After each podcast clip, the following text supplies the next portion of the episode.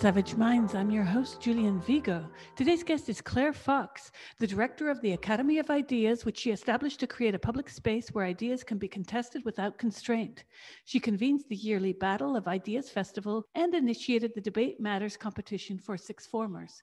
She also co founded a residential summer school, the Academy, with the aim to demonstrate university as it should be.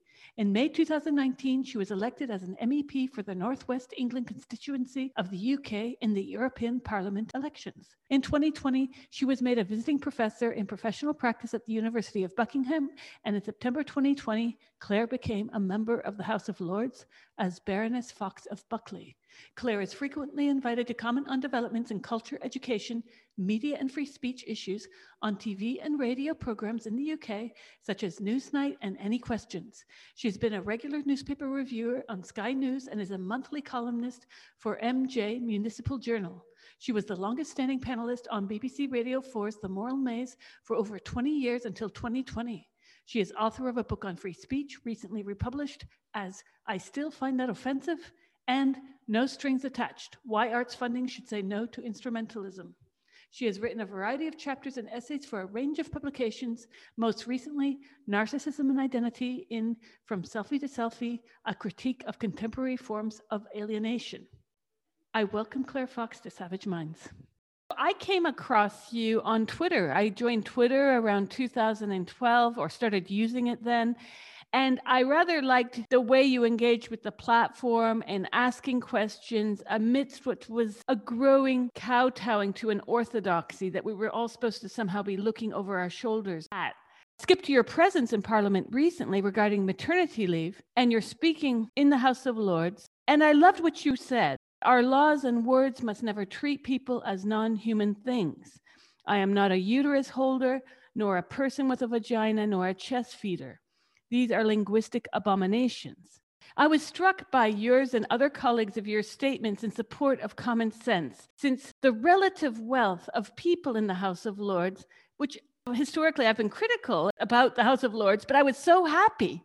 I was like, oh, here's the upside to the House of Lords. It means that people with the most secure privileges, I'm generalizing, in the highest stations are able to speak freely without fear of repercussion. Meanwhile, when I published a piece on the gender issue back in 2013, I was subject to death and rape threats. My daughter was, my editor and his daughter, leading to four years later, where I was told by that same editor, we can't run any gender critical pieces. It causes too much trouble. And then skip to recently, where they're running one piece after another on the pro trans side, even though in private, the same editor said, This is insane. This is exactly what Foucault warned us about. We shouldn't be going to institutions to have ourselves rubber stamped. So I wonder how is it that the House of Lords was the place that had, because of class, the most common sense and undebatable position on this? The only response to that, as you know, is that the other side makes claims of, well, that means that there will be more suicides. And the same plots are trotted out where people are doing harm by not agreeing with them. Why is it that we've arrived in 2021 with a pandemic on the one side, where science is being used allegedly to lock down and to make people safe, again, allegedly. And on the other side, you have the most anti scientific nonsense men are not women. So, a couple of things, maybe for clarification's sake. I think one of the issues is that the attempt at, for example, passing that maternity legislation without using the word woman was almost a sleight of hand. So people didn't realize that it was happening. So in the elected parliament, in, in the Commons, there were people who raised objections to that but it was almost as though if you, you know, I, I am only new to all of the issues around legislation. And if you read most legislation, the language is impenetrable and you don't often you, you don't understand exactly why certain phrases are used, if that makes any sense. So you you you kind of accept that maybe there's a form of wording that you just have to accept because it's just the way the law works. And I think that that has been used by some lobbyists behind the scenes who want to, uh, we're trying to use that maternity bill as a precedent setting bill where you could have a, a, a, a small, it wasn't the most important bill on maternity because it was very specifically about government ministers having maternity leave. But if they could get that through without the word woman being referred to at all, that would set a precedent for other legislation. So it was a sleight of hand that somehow didn't get opposed in the in the main body of Parliament and um, ended up in the House of Lords. So you're absolutely right to say, how can this have happened? But in some ways, it was precisely because it was done behind the back of debate, as it were. And luckily, some people recognized what was going on, and we were able to put up something of a fight in the House of Lords. I think it's funny that you say, you know, the House of Lords isn't somewhere that I support.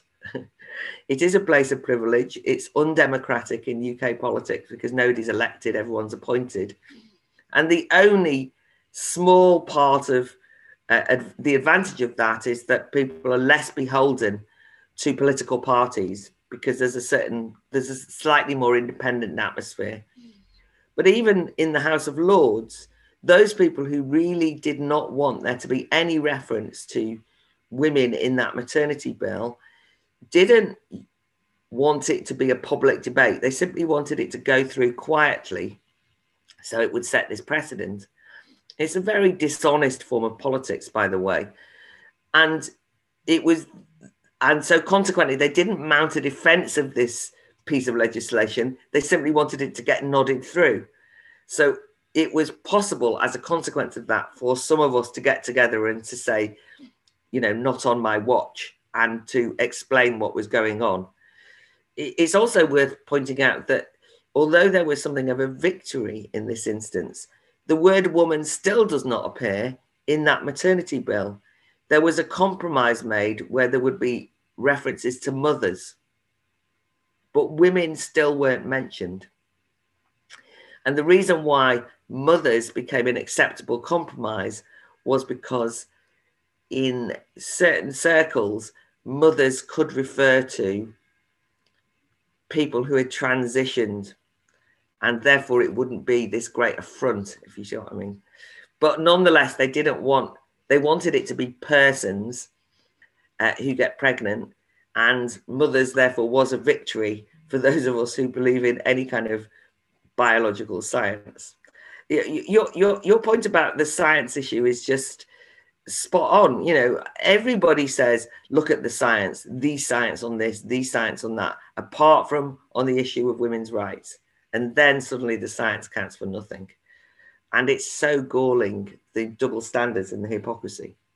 You refer to legislation, and I'm thinking of how the GRA, the Gender Recognition Act, went through without any consultation with women, without any oversight committee, in fact, to study what might happen if gender were to replace or be on par with sex. Was nobody thinking, like, how did that happen? And here we are years later, having this debate. And it strikes me as well, the feminists will call this, you know, structural misogyny, patriarchy, what have you, but it really does show that women are an afterthought when certain types of ideas are advanced, such as gender replacing sex.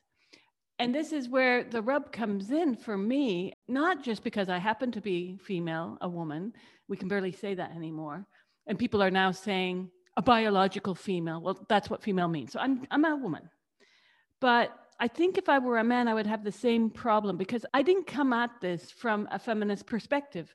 I came at this because I was in Pride in Soho. One night I was pregnant with my daughter, and this lesbian was telling me about what was going on with trans rights in the UK. I had just immigrated to the UK. I was a bit, well, I didn't believe her. That was my first gut instinct. I thought, oh, she's nuts. And I did research and found out, well, she was telling me the entire truth. And I wondered, as someone who came from academia, who has been guilty of teaching queer theory, how did queer theory where at the day in 1992 it was about homosexual rights and visibility of, of gay cinema, let's say, or gay performance art. How did that jump all the way to men are women? How did it jump to by fiat mandating that the entire public mirror someone's self perception? And it seems that we have government involved in what used to be the spaces of psychological cabinets, let's say, of going to a therapist to work out issues. Why is government being involved in confirming identity that heretofore was considered a psychological condition? And if you speak to specialists, even today, they will say the same thing. So the, the problem we've got is that you've got political parties who are desperate to prove that they are modern and relevant and progressive. And it's ironic because this, we're particularly in the UK talking about the Conservative Party who are in power, the huge majority. But there's always this tension for the Conservative Party that they think that people will think that they are, you know, somehow against minority rights, that they don't, they're not as sympathetic to fights around equality and so on. And I, so I think there's a, a naivety at the heart of all the political parties who were presented by those people who wanted gender recognition and self ID to become mainstream, who presented that as very much a continuum with the fight for equal rights, with the fight for the decriminalization of homosexuality, for the uh, progressive movements around uh, lesbian and gay rights, uh, around women's rights. And obviously, we also, at this parallel to that, um, progressive movements have become much more preoccupied with expressing their political demands through the prism of identity. Identity politics insists that lived experience should trump all else. And so, therefore, if you say, I as a woman, or I as a, an Asian man, or I as a black disabled person, you know, whatever it is, that that becomes a kind of gives you a, a, a pass. Uh, and, and and it kind of removes any um, possibility or, or, or, undercuts the possibility of objective reality or evidence. So, in that context, when a group of well organized activists um, as it were, lobby politicians, they say, I, we as um, uh, trans people in, demand this in relation to our identity. There was a sort of naivety that believed, oh, this is just like if we go along with this, you know, we're going to be on the side of the angels because we're supporting a group that have uh, until now been discriminated against. So I don't know that they understood all the implications. You know, I've spoken to people, particularly in the Labour Party, who obviously historically might have been more on the side of fighting for equal rights, and they it didn't they didn't they didn't even understand that the uh, gender recognition debate would have any impact on erasing women. And so a narrative has grown up, which is that the women who insist on saying, I am a woman, as you have just done, are somehow a generationally out of step with a new way of understanding the the the realities around uh, oppression and that the new oppressed group are trans people. And that our refusal to describe ourselves as cis women or or to recognize that trans uh, uh, trans women are women that whole debate that that's because we've kind of got old fashioned backward views that haven't caught up in the modern era. So I think that what's happened is the political class have rather naively embraced this, thinking it will make them look progressive, and a very well organized lobbying group with a very particular uh, a set of ideas associated themselves with the, the the lesbian and gay movement, which you know which is why for a long time you'd say LGBTQ, you know, LGBT. It was just added on without understanding the uh, the significance of where that would end up. And of course, most of us, uh, myself included, and this sounds so, so feeble, have trans friends, right? It's not as though this is something which we uh, have ever thought of in a way that we would dream of discriminating against people who choose to change their uh, uh, uh, uh their identity.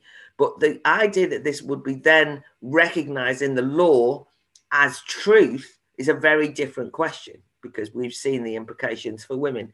One of the thing is, I mean, the Gender Recognition Act actually has not been passed in the UK so much as it's uh, uh, it was fought for and lobbied for. And, and you, you ask the correct question is how could this even be proposed on the statute books without a consultation with women? But of course, there was a consultation period. They said, we're going to change the law. There's a public consultation. And places like uh, the women's place, women's place, is that right? Um, decided, and rightly so, well, people don't even know what's in this Gender Recognition Act. So we're going to go and organise big public debates and talk about it throughout the country. And as soon, but before they could, as it were, have that public consultation or simultaneous to it, it became fashionable and deeply illiberal to already say that if anyone challenged the Gender Recognition Act, that proved that they were transphobic. And as a consequence of which, even attempts at holding public meetings to discuss it were closed down on the basis that they were motivated by bigotry broke some rules on hate speech or what have you. So, uh, in the process of a discussion about whether gender recognition should be recognized in the law, a group of uh, women who were concerned about the implications of this were demonized in the public square. And that has been incredibly dangerous because what it's done, and you started off with your own story, um, what it's done is it's made anyone who even queries the orthodoxy around trans rights as they're presently presented by a, a narrow group of activists uh, ready to be um, delegitimized as bigots who can be cancelled. And so the whole issue has also become a free speech one. And I got involved in this issue more around free speech than the actual specifics of the issue around women because I was just looking aghast at the way that local authorities, councils, um, venues were cancelling events to discuss the Gender Recognition Act on the basis that if you didn't agree with one side of the argument, you were to be dismissed and were, uh, as I say, uh, branded with this horrible expression, either TERFs or, or just that you were um, uh, systematically wanted to dis- um, uh, deny any rights or any equality for trans people. Well, I, I wrote a lot about the parallels between the trans movement and Black Lives Matter last year because I saw a lot of this if you question, then you are a bigot. And when the statues were being toppled, both in America and in the UK, I said, wait a second. If we're going to take down statues, this ought to be by public agreement, not by fiat, not by I mean, seriously, if we're going to look at every single historical figure emblazoned in an artwork or a statue, we will have no one because we can go through the list. Martin Luther King, there are stories about him and sexual improprieties, even accusations of rape. Gandhi, the same thing. Like, we will have nobody on statues, which, fair enough. Let's do away with all statues if that's what the public agrees to. I have a problem where it comes to the justice that is being posed by the wokerati, because they speak in the name of everyone, so they say, who thinks justly. And then on the other hand, when you have manifestations such as the 6th January protest by people in DC, the media was uniquely focused on the Capitol break in and, and the damage done to that building and people hurt, killed. Okay. But there was little to no media coverage of why the tens and tens of thousands of people were there in the first place, most of whom were obviously peaceful. And I, I see that these narratives are being manufactured quite pointedly by the media. I give you an example. The Guardian runs one trans piece after the other. Then I did some scratching uh, into their funding because I saw under some of their pieces, it was written, the Open Society Foundations made a grant to the Guardian for this piece type of thing. So I looked at it. And the Open Foundation has given The Guardian $250,000. So when you start to see these recycling narratives, because it's always about how I contemplated suicide and I wasn't accepted, and we all can have sympathy with people with all sorts of problems, including gender dysphoria. But I wonder why we have had a government that's being influenced by the very media instead of having open examinations of what this would mean to put into law that people can change their sex because that's part of the mess that's been created in terms of prisons and sports. I'm sure you've seen what's happened in the US where now one state after the other is committing itself to protecting women's and girls sports. But when you go to the ACLU's Twitter feed, it's trans kids are being excluded from sports. Well, no, that's not what's happening. And why the media is having a role in, again, The Guardian and The Independent. Well, another state in the US has capitulated to the right wing. And again, the people fighting this, like myself, we are not right wing. The vast majority of us, in fact, are on the left and there's a sense among many of the women I've spoken to over the years that they they say I feel politically homeless. This left is no longer the left. When I think Corbyn failed because he could not grasp that poverty, housing, food banks, food shortages were more important than someone's pronouns. Yet here we are, where you have this albeit two different countries, but you have politicians announcing their pronouns. And you have very little mention since lockdown one began last year of how people are going to pay back rent in the tune of $15,000 in some cases, even more. So, a, a number of things to to um, reflect on what you've said. I mean, the the the parallel um, to Black Lives Matters is an interesting one, and one of the one of the parallels is exactly in relation to um, free speech that I was referring to, which is that you can be an anti-racist, um, as I am, but have qualms about the particular uh, form of anti-racism as expressed by some of the Black Lives Matters activists.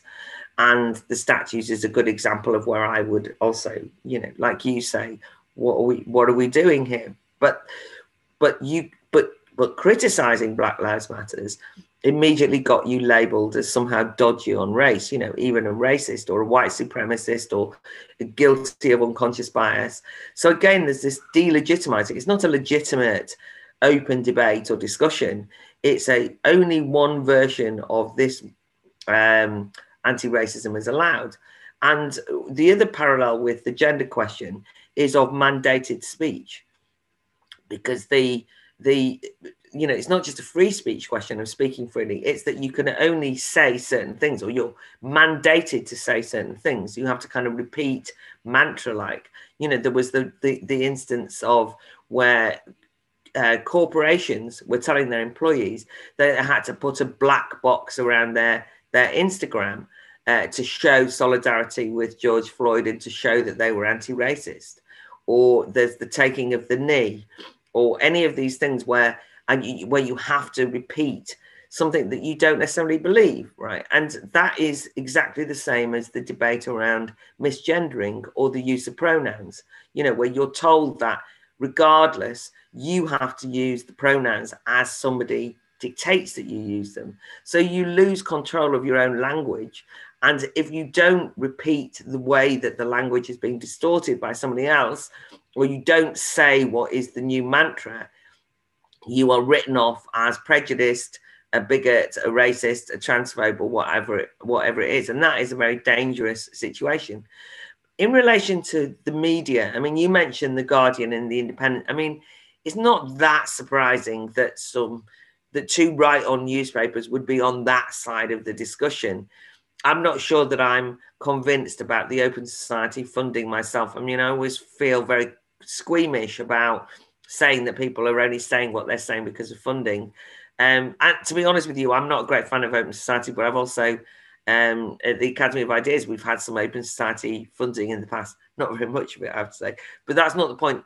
And also, people are always trying to say to me, "Oh, you're only saying that because you're funded by so and so," and it. I, I, think that misses the point. I mean, people get funding from people who are going to agree with them. I mean, that's just the way of the world. I'm not that bothered about that.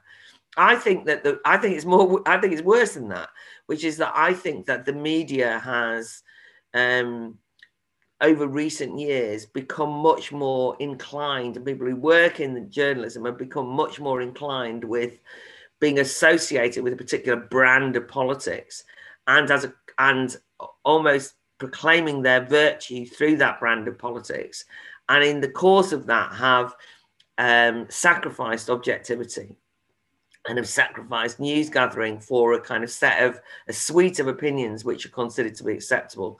And in the UK, the Guardian and the Independent are the most obvious examples. But obviously, that can happen the other way around, which is people will just say, yes, but the Daily Mail and the Telegraph are likely to be anti-trans activists, and so you know you kind of get this this playing out. When you talk about Jeremy Corbyn, he I think is a perfect example of what I was talking about before, which was I I I don't think Jeremy Corbyn understood the significance of of gender identity at all. Basically, his advisor said to him, "Oh, this Jeremy, this is just a bit like when we fought uh, uh, for uh, um, lesbian and gay rights in the past. You know, this is the right thing to do." And he kind of like I think it was kind of nodded through.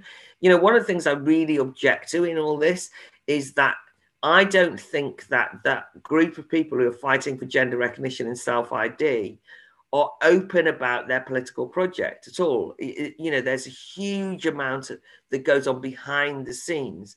And I think they hang on the coattails of progressive movements of the past by saying we are just the latest iteration of it, but they aren't.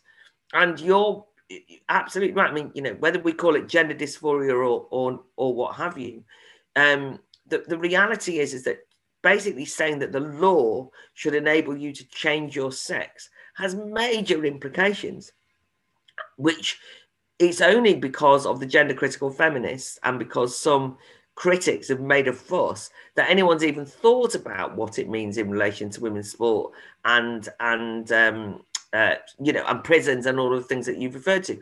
You know, Biden is a bit like uh, Jeremy Corbyn, as far as I'm concerned. I mean, he's no more a gender identity. I mean, he's hardly a trans activist, Biden, but he thought that by making that law, he was going to be seen as on the side of the angels, on the side of the progressives. This was kind of a symbolic uh, breach and break with uh, Trump and Trumpism.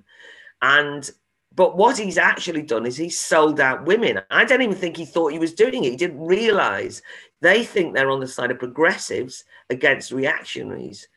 And luckily, there is now a vocal, even if they are increasingly under siege, a vocal minority who are prepared to speak out and explain the implications for women uh, of what is happening. Are there really a mass of people who are the minority who think that sex is immutable. My question about this is really that I think it's such a small lobby with a lot of money, and I refer to the money, maybe the Open Society Foundation, we can bracket, but there are people doing research as to the money that is funding the movement in the US. And it is remarkable to see the tens of millions and hundreds of millions of dollars that have been invested into lobby groups, into NGOs who act in the interest of human rights. But you can see this one after the other, such as Stonewall in the UK, but the HRC in the US. What happened last week with GLAAD, where journalists like Jesse Singal are targeted and blacklists are made. J.K. Rowling's name was on it. Now that list, it still exists, but it's only available to their subscribers, people who give them money. The same way that in the UK, the capture was done institutionally by one after another company signing up to be a Stonewall partner. So I have to say there's money behind this. I could see that the creep was already happening in the mid to late 90s, and it became cemented with the recent funding that is almost entirely you look at GLAAD's funding you look at their website you look at their financial statements almost every page even before the numbers come out, it's trans, trans, trans. And then you see the media spotlight put upon these organizations that do consulting for even Hollywood. So we're given, I mean, it's no coincidence that we'll watch an episode of Glee and it's got a trans narrative, a trans character. Everyone has the trans character. And I'm thinking for such a tiny population, trans, what used to be called transsexual, but trans people were less than a percentage point of the population. And it's practically number two on the list of news after COVID.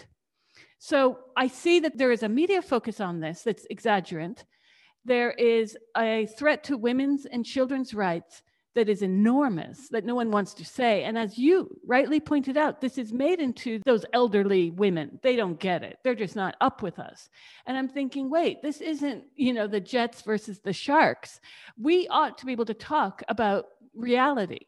And it would be absurd for the Labor Party to say, you need housing, just identify as wealthy. You'll be fine.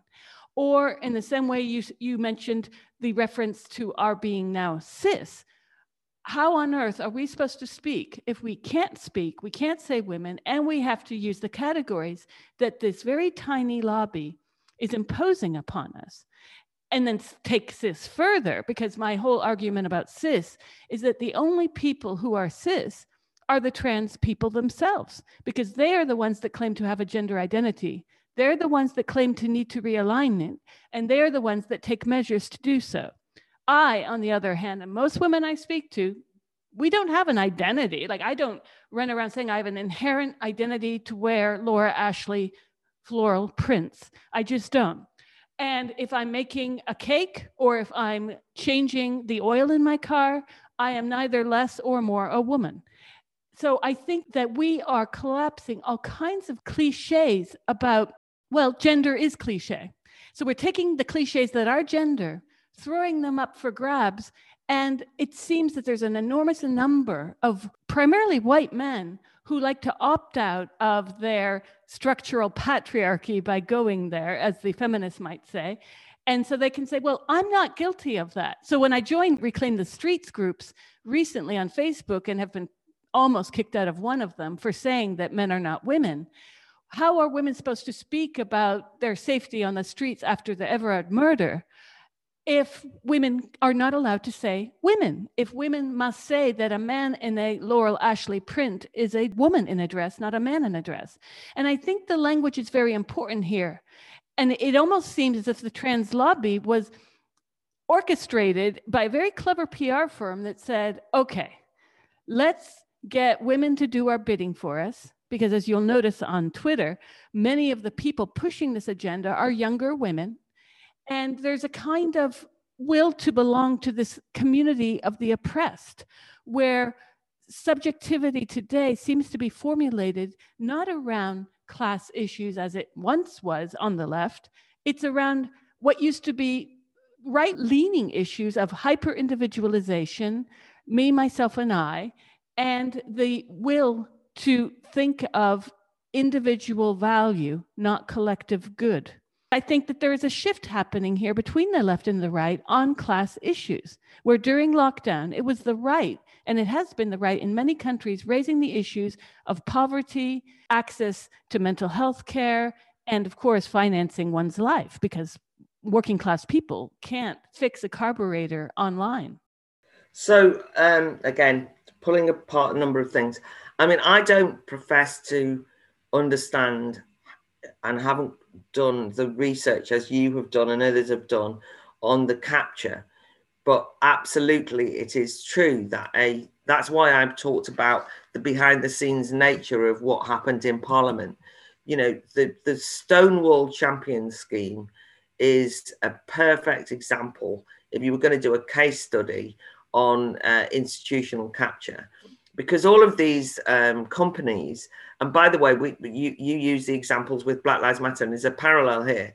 All of these big corporates, all of these, uh, you know, fusty, dusty old civil service, you know, the Home Office civil servants, the uh, uh, all these people who are kind of trying to look like they're relevant to keep up. They get approached by Stonewall and say, "Why don't you become a Stonewall champion?" And Stonewall historically is something we do associate with, you know, having fought the good fight for for equality. And people think, oh, great, we want that Stonewall champion badge on our our homepage.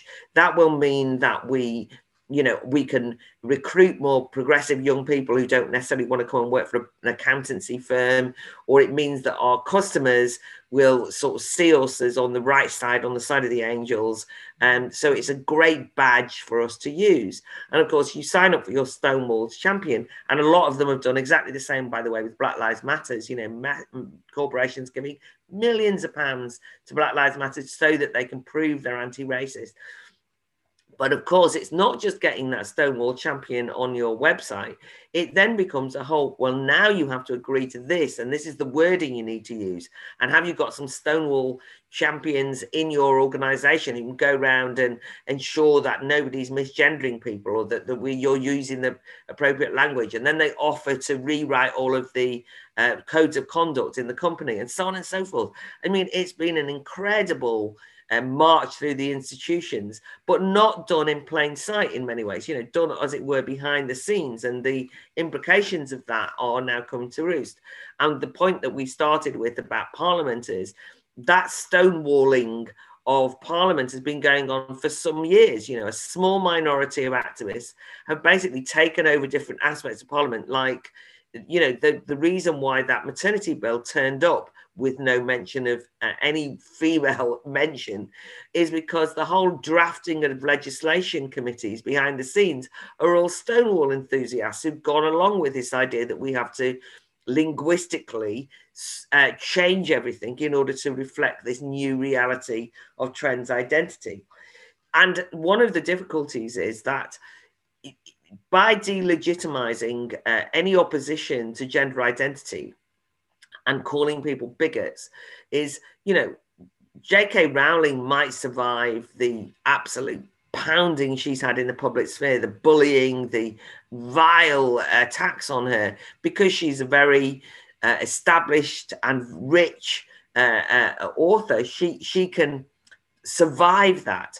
But I can tell you now, for most people who might agree that that that uh, denying sex uh, is ridiculous and to go along with trans orthodoxy is dangerous. And we haven't even begun to talk about uh, young people and children and what's happening in schools.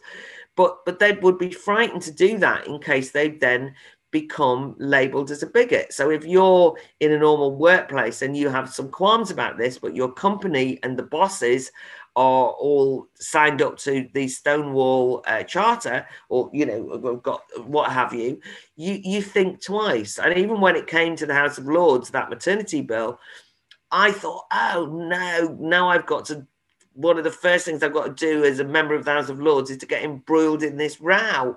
And I knew what it would mean for me. I knew I would become a hate figure, and I didn't want to do it. You know, I'm not. I, I, I you know, I thought, oh no, I'm going to get into. You know, keep your head down is the instinct because you know how vicious it is out there. So there's all that going on. On, on the, sorry, I'm I'm jumping around, but but you said such interesting things.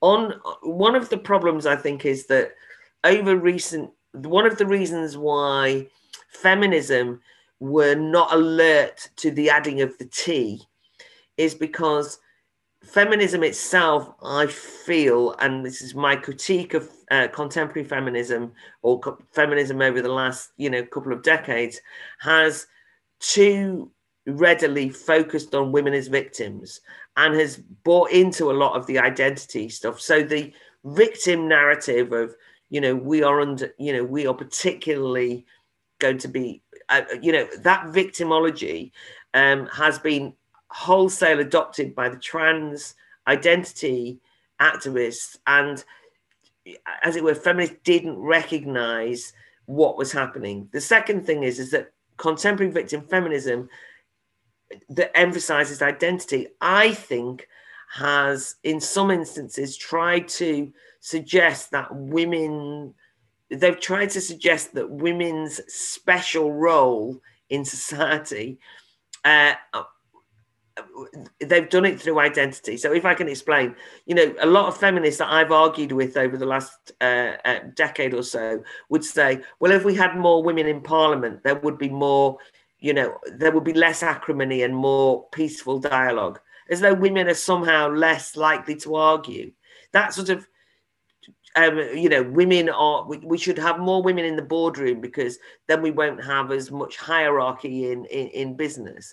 We should, women have got special attributes like they care more, they're more, uh, and, and, and the, re, the reason I emphasize that is because it somehow uh, associates being a woman with a set of identity attributes, which means that that kind of notion of, well, I'm having a feminine moment that some trans person might say that means I'm a woman, uh, became again harder to spot because rather than being a, wo- a, a, being a woman, either being a biological reality or a matter of political oppression, it too got had become bound up with a set of alternative identities and uh, psychological attributes. And I think that feminism, in some ways, contributed to that moment and your point then about finally about class is that politics has been dragged away from that more materialistic understanding of why people are, you know, um, uh, how they suffer from into a kind of psychological suffering. So, um, you know, people will say, well, you know, I'm I'm harmed by. Um, sadly, a lot of feminists have been at the forefront of closing down free speech, saying that speech is psychologically harmful. You know, I'm suffering as a consequence of that, and uh, the white supremacy uh, argument, or the, the, that we hear around Black Lives Matters, which is that the, the white hierarchy, the intersectionality, which says all white people are oppressors. Even a white homeless person is going to be uh, uh, in a better position than a, a black person who's got more money. All of the acceptance of that identity politics by radicals over the last decade has led them to be ill equipped in some ways to deal with the arguments put forward by uh, those who argue for trans identity. You're listening to Savage Minds, and we hope you're enjoying the show. Please consider subscribing we don't accept any money from corporate or commercial sponsors, and we depend upon listeners and readers just like you. Now, back to our show.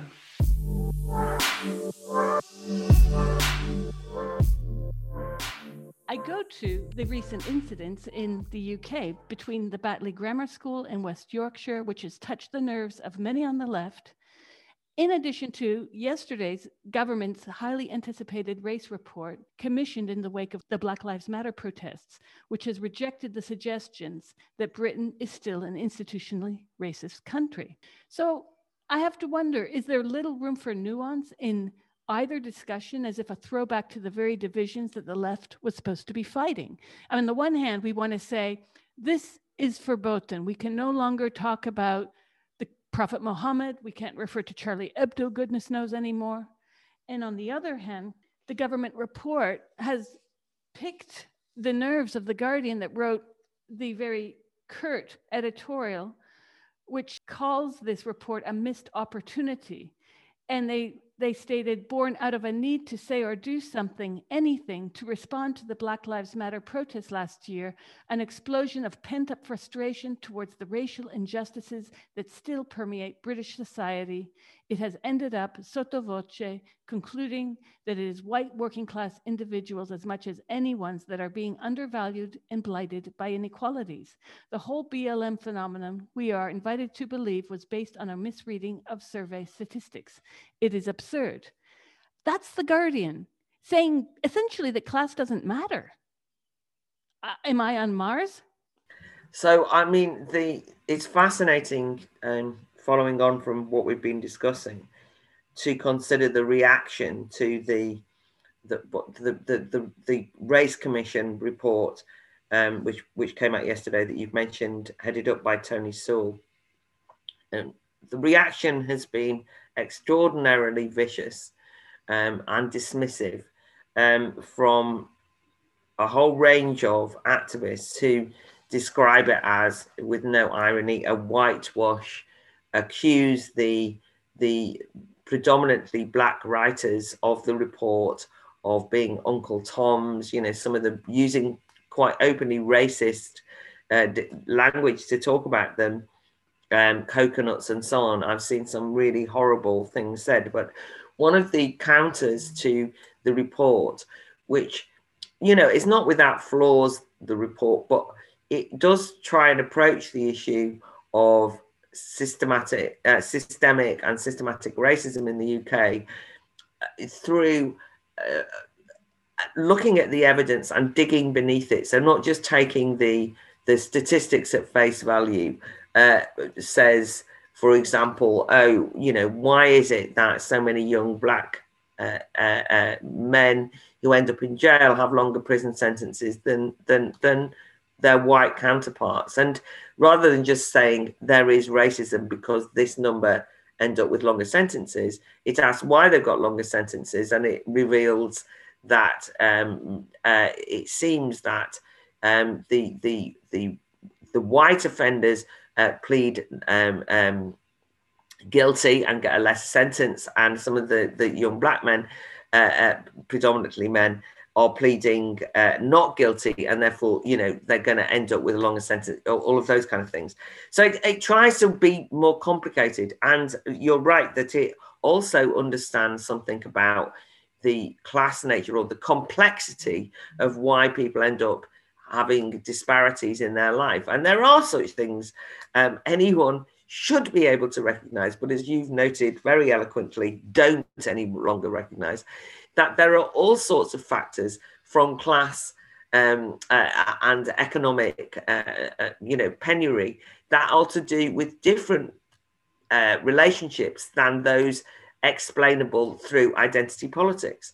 But the way that this report has been attacked is through lived experience and this is where i get onto the weakness of the left is identity left and where i uh, you know and sadly that is inc- that includes a, quite a number of uh, people who've been involved in feminist politics who basically say my lived experience should trump all else you know i don't recognize this report my lived experience is different and by putting uh, uh and lived experience su- suggests that you know if i as a woman have a different experience of reality than that described in your report, I should be the one who defines my own oppression, my own victimhood, my own.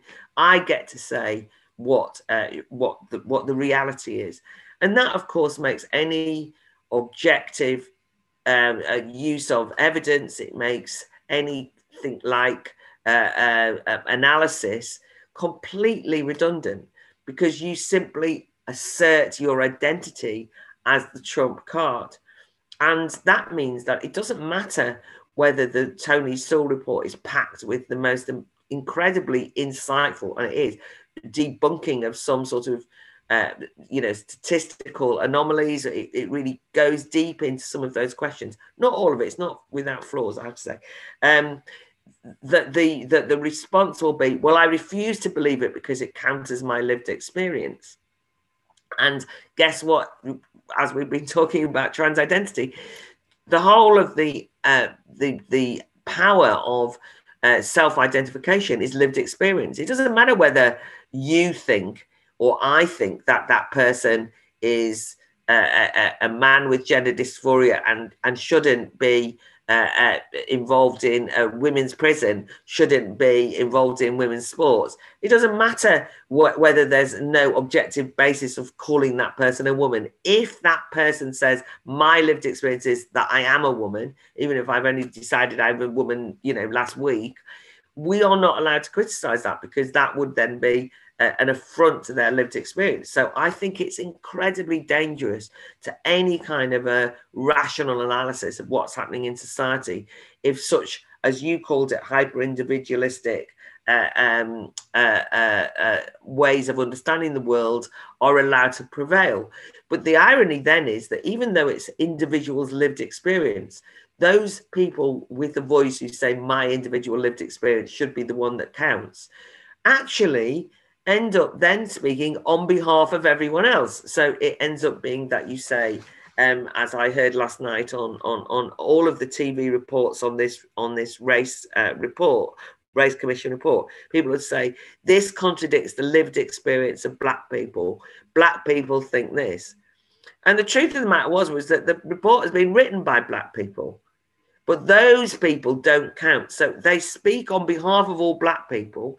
They uh, they use identity to say, I, on behalf of all um, uh, uh, people of, of color, but except the ones who don't agree with me, and they are obviously sellouts. You know, so we're ignoring those. So the trans activists do exactly the same, which is when I point out that there are people who transition who disagree with trans activism, they are considered not to be properly trans. You know, they are just completely disregarded uh, uh, and ignored.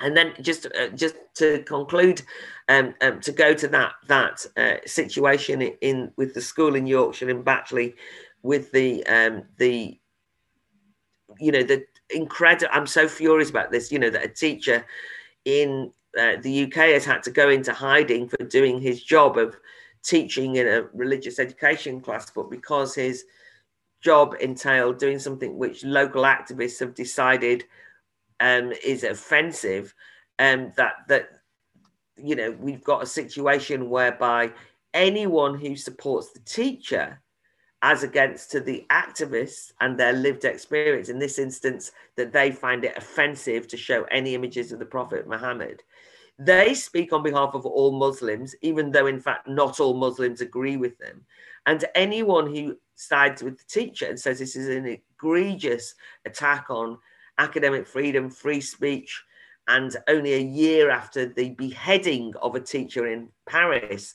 for exactly the same crime in inverted commas, anyone who says that is accused of Islamophobia. And there's been a sort of chilling silence of people unapologetically supporting that teacher from the political elite because they're so frightened that they will be given the bigot tag that they've kind of been mealy mouthed in supporting um, what is in, incredibly important that we do support, which is not let the, the, the small mob outside, a small minority, have a kind of heckler's veto over everything that happens in the school. A head teacher who has so spineless that he's suspended the teacher on the on the demand of activists um, should be the person who we're critical of, not the teacher for doing his job.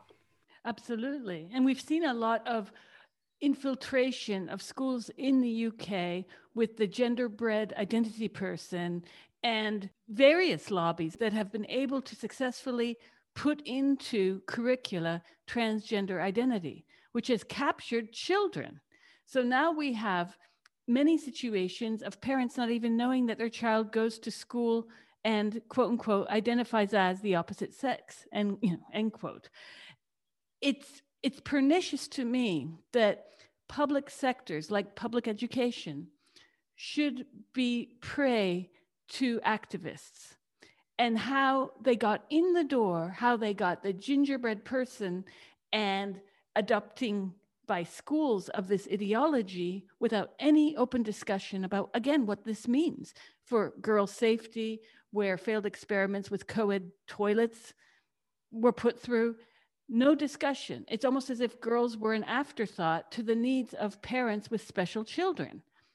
How did this come to be? let me present you with my dilemma. Um, I've just said that, you know, activists outside the classroom demanding um, that you shouldn't show a picture of Muhammad, you know, how can that happen? You know, what right have they got to say what goes in the curriculum? Um, uh, some of them are parents, not, not all of them.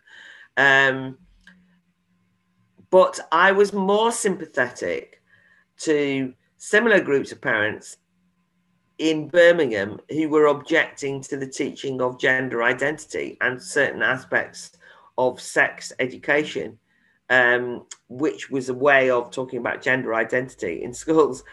And so I was more sympathetic to them. So maybe I'm a hypocrite. Um, you know, am I what, am I picking and choosing what which things I think the curriculum should contain?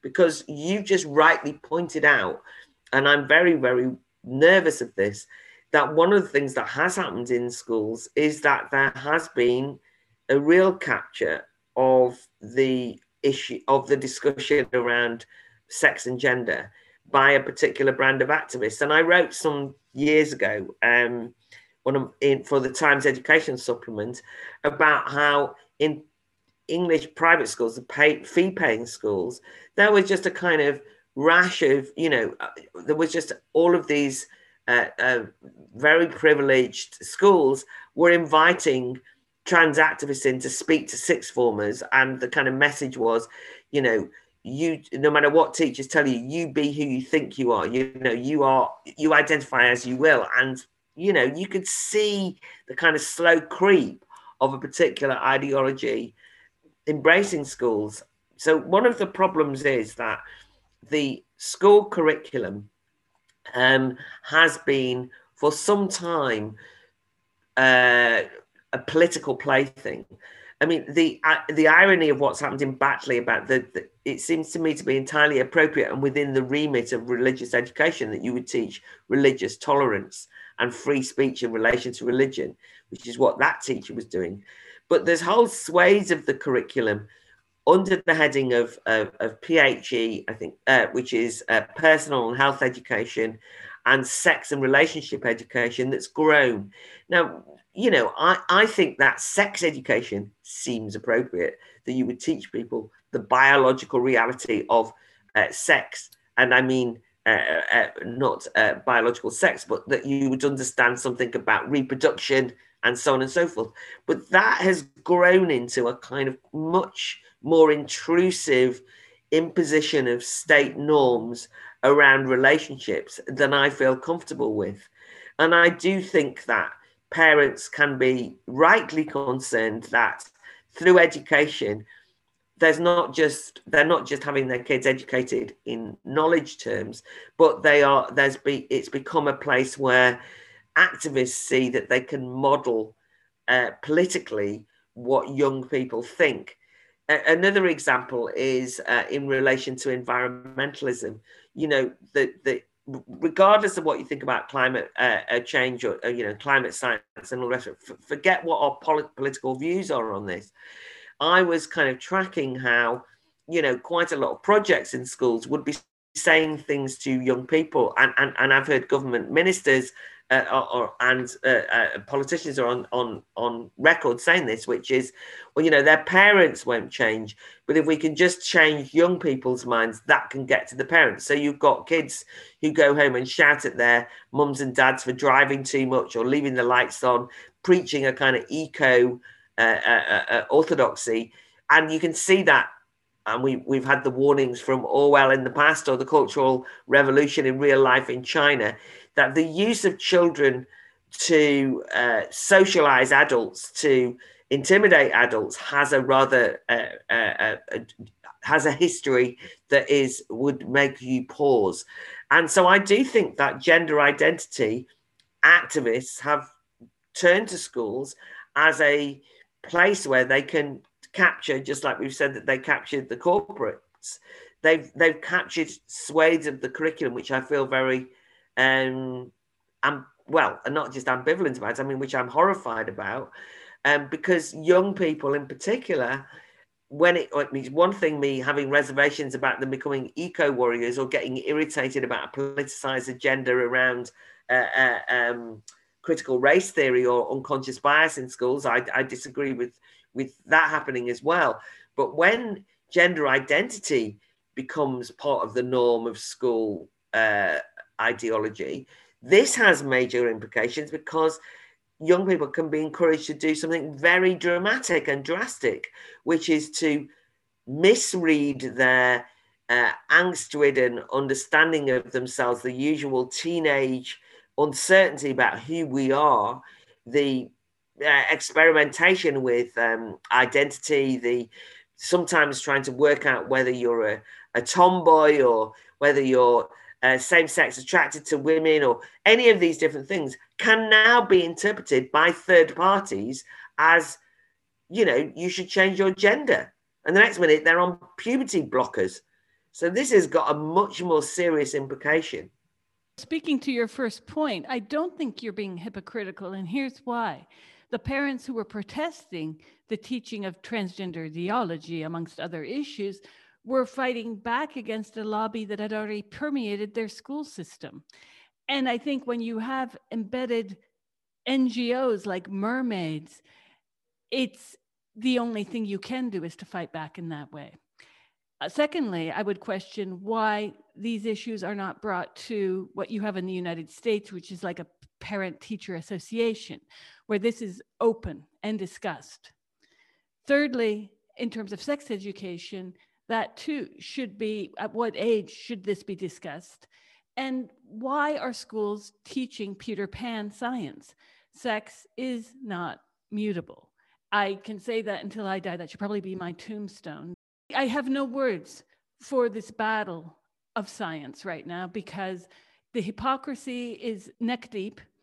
And you have people on the left advocating for the most regressive, even traditionally conservative notions of gender. And it's the conservatives who have the more progressive views of gender. And I'm like, am I in a time machine? Am I in a Doctor Who episode? Because we're seeing people fighting back against what have already been very embedded institutions, public school systems. So you have these kids who are now being told that they can't identify as anything. There's very little space for parents, especially in places like Canada, with that one father in prison up for trial in 10 days' time, who is in prison because he revealed his name, because the judge said, You cannot speak about this with the press. He went and did a virtual interview on this subject, and he got himself arrested because he is fighting back against the forcing of hormone blockers upon his daughter, the cross sex hormone treatments that are rampant in Canada for very young kids. And as the Keira Bell case in the UK shows, kids cannot consent I would even argue that 20 year olds cannot consent because when we were 20, all of us have done incredibly stupid things. This is not a tattoo. This is not a lip piercing. These have irrevocable damages that they will inflict on the body, from hormone blockers to cross sex hormones, both of them. And I'm at a loss as to how the left got on board with what many are calling child abuse. In the same hand, in the UK, if a woman returns from Somalia having had a female genital mutilation done to her daughter, she would be put before the courts. Meanwhile, you have people that have done this in the UK, one ahead of a major child transgender organization who did exactly that with her son, bringing him to both the US and to Thailand for various interventions, and that has never been investigated. So we have this lobby that is dealing blow after blow through threats of suicide, through the forcing of the public to concede someone's identity, where for the first time in medical history, the cure isn't just to have that person seeking out treatment with a psychiatrist and a medical doctor, but all of society must mirror that person's self image. And I think we're really at a moment historically where the left has lost its mind if it doesn't start to get into step with what are basic human rights abuses here of children. And I'm not seeing the left addressing this at all. The Green Party, the Labor Party, I mean, the Aimee Challenor incidents that have gone on and on. Three years later, how is it that this is being tolerated?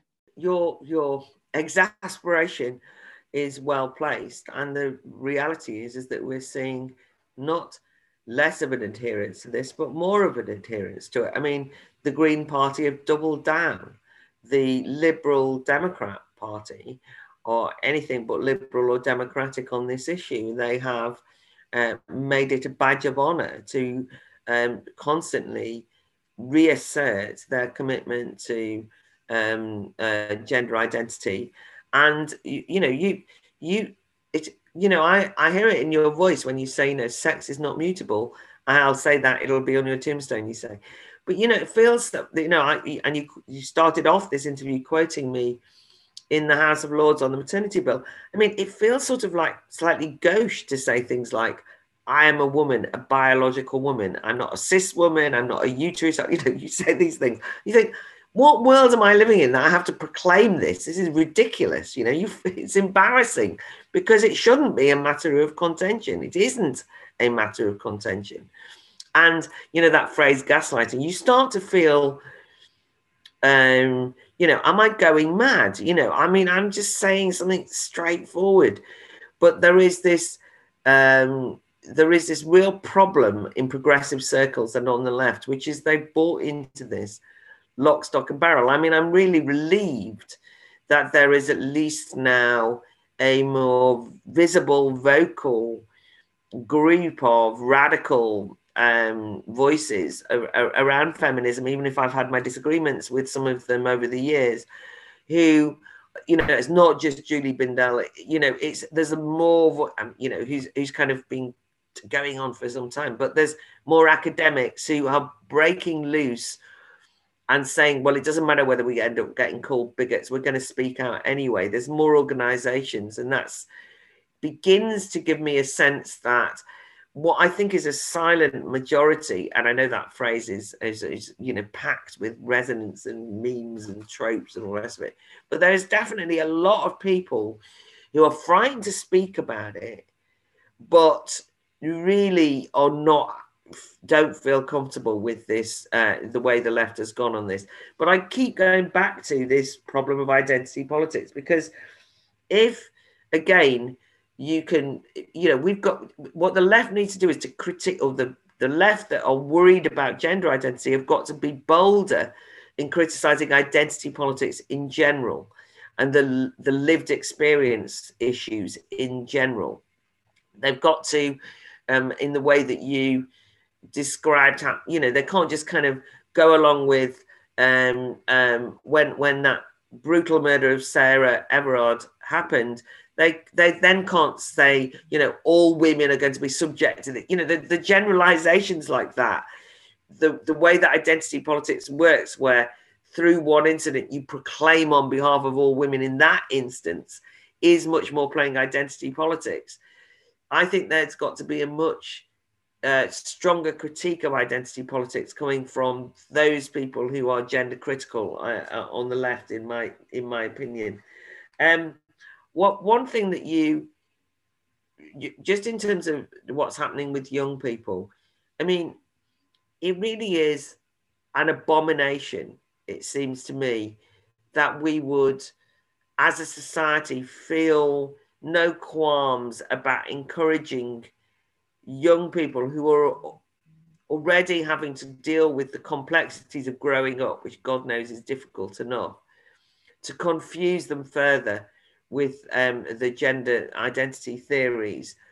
And it is, it seems to me, unforgivable that the medical interventions would be seen to be more progressive than psychological interventions that they replace. So, you know, if you have gender dysphoria, if you feel incredibly unhappy in the physical body that you have, I'm all for you going and having additional support, counseling, you know, talking it through, working it through and maybe many years later if you can't resolve it and you're going to be utterly miserable this might therefore require and you might opt for some uh, medical intervention to deal with that dysphoric feeling but to as a first resort be happy to say to a 13 year old if not younger um, oh well we're happy to sign you up so that we will have complete intervention medically in your body so it will completely change um, and in, irreversibly with God knows what the side effects are. I mean, uh, you know, we are prepared to encourage you to in uh, uh, to consider, um, you know, physical butchering of your own most intimate body parts. Um, you know, this is an incredible glib uh, I mean, the glibness in the fact that that is happening, that teachers, that head teachers, that educators would think it was okay to even open that door and to encourage opening that door to young people, I think it needs to be spoken about a lot more. And, you know, the term child abuse is difficult because God knows it's used all over the place uh, in for all sorts of reasons. And, um, but I do think that drawing attention to this issue is, you know, we, we are all on a bound to do it, and schools should not be the vehicles through which this is, uh, you know, becomes officially sanctioned, which is more or less what is happening, by the way. And therefore, I I do agree with those those parents or activists objecting to that capture in schools. I was just drawing out the irony of um, a, a similar protest or could look similar protests but one of the reasons why we're nervous again about this uh, objecting is is a lot of teachers just think that oh well you know it, it's child abuse if we deny people the right to express themselves. And this is again back to this uh, lived reality. If a 11 year old says that they think that an 11 year old boy says they think they are a girl or a 13 year old girl says they think they are a boy that's their lived experience. That's their identity. What can you do? And if you've already adopted that uh, identity politics way of looking at the world you've got nowhere to go this is where the lived experience of many in response to yesterday's report from the government collides with what are more let's say, objective renderings of the present situation. And I'm thinking about the recent departure from the Society of Editors by Eleanor Mills, who resigned in protest at the body's handling of a row around bigotry in the media concern- condemning structural racism.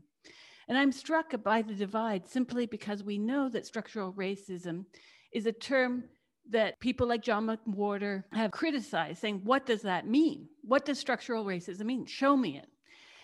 I'm struck by this also because we know that racist acts occur. We know that sexist acts occur and homophobic acts occur.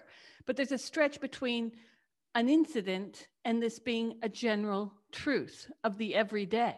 That racism is infrequent in the UK and when does it occur might be better questions to ask instead of condemning outright, as is happening in the New York school system, where kids are now being educated to learn that if they are white, they are guilty as if original sin.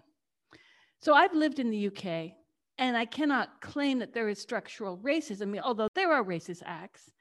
But the press is making this into a megaphone situation where every single act is women are murdered, women can't walk out at night, blacks are killed, the police are dangerous. Might it be that there's a failure in terms of Eleanor Mills' criticism about the week that her organization studied all newspapers and that there was not a single cover story by a Black reporter. So, might it be that the failure to not have run front page stories by Black journalists, that this is not framed properly as a critique, or that the left wants to recycle the narrative of racism, since again, it has long ago abandoned class issues? Where yesterday's report has resulted in people who've written that report being called coconuts, might there be a dissonance between the issues of poor Blacks in Britain and poor whites in Britain and their lack of access to the very megaphones that are allowing for us to understand that maybe the issues are more economic and not at all about race? Yeah, I mean, the thing is, we don't the, the reason why the report yesterday was interesting was because in some instances we don't quite understand and the data doesn't entirely always answer the question what is going on? But to say that it's just um, racism is obviously ludicrous. So the report makes the point that there's a peculiarity of uh, uh, people from African, you know, countries living in the UK. I mean, one of the things about the UK that's great is because there's people from all over the world live here. So there's all sorts of ethnicities um, in quite a small country. Sorry. And as you point out, you know, this isn't the US. It has got a different historical um, uh, uh, version of racism. But, you know, when I was um, politically active in the 80s, around anti-racism. There were in Coventry, people were being burnt out of their homes because they were Asian. And there were people, you know, there were gangs of skinheads who call themselves racist and beat people up, right? And you know, there was open racist discussion about uh, people uh, through the color of their skin, whatever ethnicity they were from. If they weren't white, they were seen as inferior by you know substantial minority of people. That was kind of part of the culture. So it's not that you know, long ago, but it's not like that now. And that doesn't mean there is no racism. Uh, you know, there's, I think Islamophobia is a useless phrase often used to close down any criticism of Islam. But it's also the case that I do know that some people are discriminated against or treated um, as though they would be terrorists or something because they're Muslim, which is a ridiculous thing. You know, it's a bigotry that isn't unhelpful.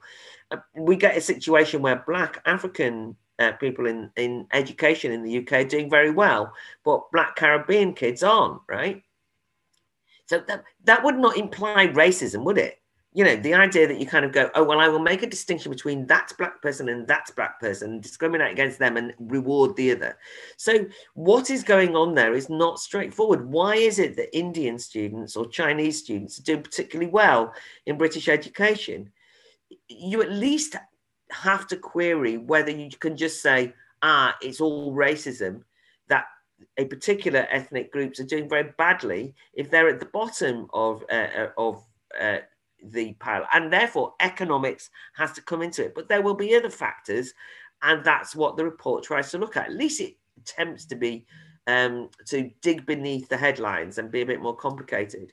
And I think the point about Eleanor Mills' resignation, but also there's been a big furore around the Society of Editors where the chair had to, was forced out by fellow journalists because he tried to suggest that the tabloid newspapers were not racist when it came to Meghan Markle and the whole controversy around royal family, which has gone on in the UK and the US after the Oprah uh, Winfrey interview the thing that really struck me about um, uh, Eleanor Mills' point, you know, why is there not a front page by a, a black leader writer? Well, well, which black writer does she mean? I mean, if Tony Sewell, who is the author of that race commission report, was, um, you know, asked to guest edit a, a newspaper a day, would he count, or is he the wrong kind of black? Right? Are you meant to assume? That we are never to criticize certain people because they're black, as in Meghan Markle. Is it the case that if you criticize her and she's black, that therefore that criticism is in, inevitably racist? I mean, these things are far more complicated than is implied. And one of the things I objected about the driving out of the um, the Society of Editors uh, chairperson recently was that there's a kind of um, a bullying mentality in a lot of companies now, which is don't publish this author, they're racist, or don't publish this author because they're transphobic, or that, you know, people are labeled. Uh, employees get together and say, we want them out. I mean, it's like it's, it, at some point you mentioned blacklisting, and there are lists. And this is a kind of McCarthyite atmosphere. And of course, the consequence of that is that what happens is people don't speak at all. It has a chilling impact. Eventually, you just think, I'm not going to talk about the race issue in case anyone thinks I'm racist. You know, I'm never going to say what I feel squeamish about signing up as a Stonewall champion and some of the gender stuff that's going on at work because I don't want anyone to think I'm a TERF or a bigot. Um, I think I'll avoid having a conversation about what I think about Batley School because I definitely don't want anyone to think I'm Islamophobic. So you effectively are putting a gag on open discussion in society. And once that happens, it means that the capture by the lobbyists can go on, you know, untrammeled, unabated because nobody's, everyone's frightened to say stop. Let's at least think about it. Can we have a conversation, please? Certainly, the Oprah Winfrey interview of, of Meghan Markle and Prince Harry uh, was hugely ROFL to me because you saw so many walls coming up from various sides and I was like, wait, we're watching three of the wealthiest people or most, most privileged people, because Markle probably is not one of the wealthiest in the world, talking about, well, what many might call trivial matters. And there's a meme going around that shows Markle, Harry, and Oprah with bubbles coming out of their mouths about how money's not important. No, money's not really secondary. And then you've got three people underneath, all workers, saying, uh, well, expletives, you know. Basically, there's a disconnect between what is being called racial oppression and the lack of being able to see economic impoverishment, inequality. So that entire interview was distorted from the get go because we're watching very privileged people, two women who are Black, talk about one sad life, quote unquote sad life, and there's little to be sympathetic towards. I'm not a royalist, I'm not an anti royalist, I'm just looking at this from another planet. It was very strange to see an elision of all class politics being rewritten under the moniker of racism by two multimillionaires. I think Oprah is perhaps even a billionaire at this point.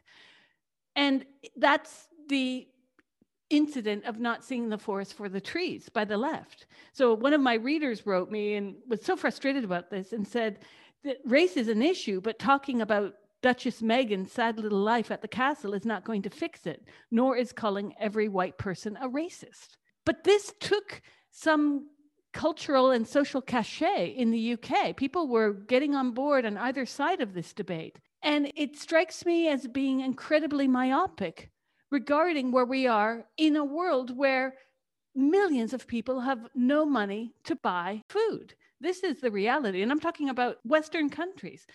There are people lining up to food banks, and food banks are running out of food.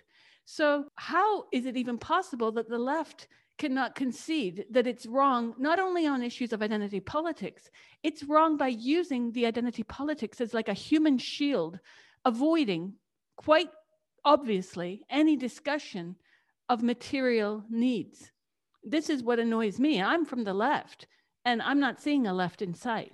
Oh, I mean, I, I, I mean, I just agree with you. I, I, I, this is difficult because I just agree with what you've just said. I, I think that um, when I you have referred, that I haven't hardly talked about it at all. You have constantly referred um, in this interview, and rightly so, I think, to the fact that the context of our conversation, even is lockdown. You know, is a period in which economic product, productive life has been suspended in all Western countries. We've been forced to stay at home, atomized. Um, any sense of collective now undermined. And even if you are receiving government furlough in the UK, that means a fifth of your uh, a fifth of your income has been uh, has gone away. Millions of people who are self-employed have had no financial assistance at all, and most people are facing economic impoverishment. We might well have a kind of economic. We might well have Armageddon around the corner in terms of jobs. Um, you know, the the kind of the rea- uh, you know we've had our freedoms uh, regardless of what you think about covid or how it's been handled the reality is is that freedom has been suspended. The government has taken all power onto itself. There's no democratic accountability and people are facing an economic period of great uncertainty and impoverishment and many people as you've rightly pointed out are poor already. And in the midst of that we have the Meghan Markle situation in which the left sided with Meghan Markle. And I I couldn't get my. I mean, and it wasn't a question of like whose side are you on? Are you on the side of Meghan Markle as the oppressed versus the Queen as the oppressor, or what have you, or the royal family, the firm being the racist, and poor old Meghan Markle? I just couldn't get over the parody of the fact that that was the choice presented. I mean, say I'm on neither side. I mean, what are you talking about? Why should that, in the middle of a pandemic, which the response is this lockdown where freedom's taken away and all the things I've just said. I don't want to have to make this the political hill that I die on. And that's the way it became. So I do think that identity has had an incredibly damaging impact on uh, the way that we understand uh, social relations, economic realities. And to go back to that Race Commission report yesterday, one of the, the, the, refreshing aspects of the report is, is it does reintroduce class and economic material reality into the discussion as a possibly important explanation for why disparities around uh, uh, equality exist. And the idea that the left would then say that proves it's a racist report that doesn't understand anything will indicate that the left have long abandoned now notions that class matter and it's therefore depressing and it becomes a kind of real i don't know a kind of middle class you know i mean identity politics is is, is the kind of me me me victimhood of people who really seem as far as i concerned you know don't have don't face political oppression but what but want to be in on the act because victimhood has been valorized in society as a way of gaining sympathy not what you've achieved, but who you are. I am a victim. Look how much I've suffered is going to be better regarded than if you say, I am, you know, I am defined by my ideas, by the books I read, by who I become in the world, rather always to present yourself as suffering and look at my scars and this is how much I need you to sympathize with me, look after me, and so on. And I think that has become what politics is, and it's a real problem for me. I think that one of the most, I mean, I would say this because I'm the director of the Academy of Ideas, but I do actually think that ideas matter. And the emperor is wearing no clothes in many instances, and we have to say that. You know, it's by naming things, it's by, you know, it's by interviews like this, but, you know, it's like by discussing, describing what's going on. Too often, what's really happening is sidelined by dominant narratives, and you just don't hear um, the arguments and the ideas sufficiently. Um, you are we aren't amplifying each other's voices who are really trying to reveal this, and that's what needs to happen. I mean, I do genuinely think that, uh, as I say, that, that there's a smallish, organized group of of activists around all of these issues who are the dominant voices. But that doesn't mean that they've convinced the hearts and minds of the majority of people in society. I think that's a very important thing to remember. You know, people might be fearful of speaking out because they don't want to be dubbed, uh, you know, labeled with some derogatory term. But that doesn't mean that they bought into all this stuff. People might be quiet at work about the Stonewall champion, but it doesn't mean that they are enthusiastic supporters of Stonewall champions. And one of the things which people who insist on, you know, a kind of um, cancelling anyone who disagrees with them and uh, you know ensuring that they win any argument by making sure that their opponents are just silenced in some way or deplatformed is, is that they actually are not used to winning arguments they're not used to engaging with arguments and discussion because they're used to uh, in, in with a great sense of entitlement asserting they are right demanding that anyone who disagrees with them is cancelled and just therefore never having to test their arguments. So that is the dominant, you know, group of people who are who are who are dominant in politics in the US uh, uh, as well as in the UK in in the Western world in in many regards, and therefore I think we've got to. Uh, rise to the challenge of saying, "Come on, debate us then," because I think that we'll win the debates because they're not used to having them. You know, we can't be silenced. We have to give voice to uh, those people who haven't. You know, I, I'm in a position of great privilege and I have a platform and when I uh, can I use it and try and as much as possible say the emperor's got no clothes on and reveal the thin paucity of the arguments that are being used, the uh, lack of evidence, the lack of any depth to remind people of what class politics is. Because class politics isn't just some identity thing where you go, I'm from a working class background, which I could play that game. It's all very tempting, and we should ensure that class is not just yet another identity gets thrown in, but the people understand historically there's centuries of uh, of of of, of um, uh, political science and uh, uh, philosophy behind these concepts and really bring them to the fore. You know, so we at the Academy of Ideas, we have just started bringing out this new series called Letters on Liberty, which is forcing ourselves to uh, pamphleteer, to write short essays that remake the case for all our different aspects of freedom. We put on the Battle of Ideas Festival when, when the pandemic allows, uh, you know, which is a big international festival at which people come together and we argue. It's a battle of ideas. We have hundreds of speakers, thousands of attendees, and really bring political debate to life. Now that's, I mean, the, it, the Academy of Ideas is a small little, um, you know, uh, but it's a it's a modest contribution. But I do think that there are that's what we all need to be doing in our own ways. And, and one way or another, I think you can create a cacophony and um, you can create something of a backlash. You can really kind of make people go, yes, do you know what? I really am fed up with this. I'm going to speak out. I'm brave. I'm, I'm seeing other people do it. I can, I, I'm, I'm going to do it myself. I think that's what will change things. It's going to be a struggle, by the way, but it's not at all impossible. This is not this, this status quo is not permanent. And those who believe that they can only hold on to power by banning everyone else show their weakness, that they, they don't really believe in what they're doing. They haven't convinced anyone else to agree with them. They're just clinging on through bureaucratic, censorious ways, means. And I think if we start having the arguments, we'll win them.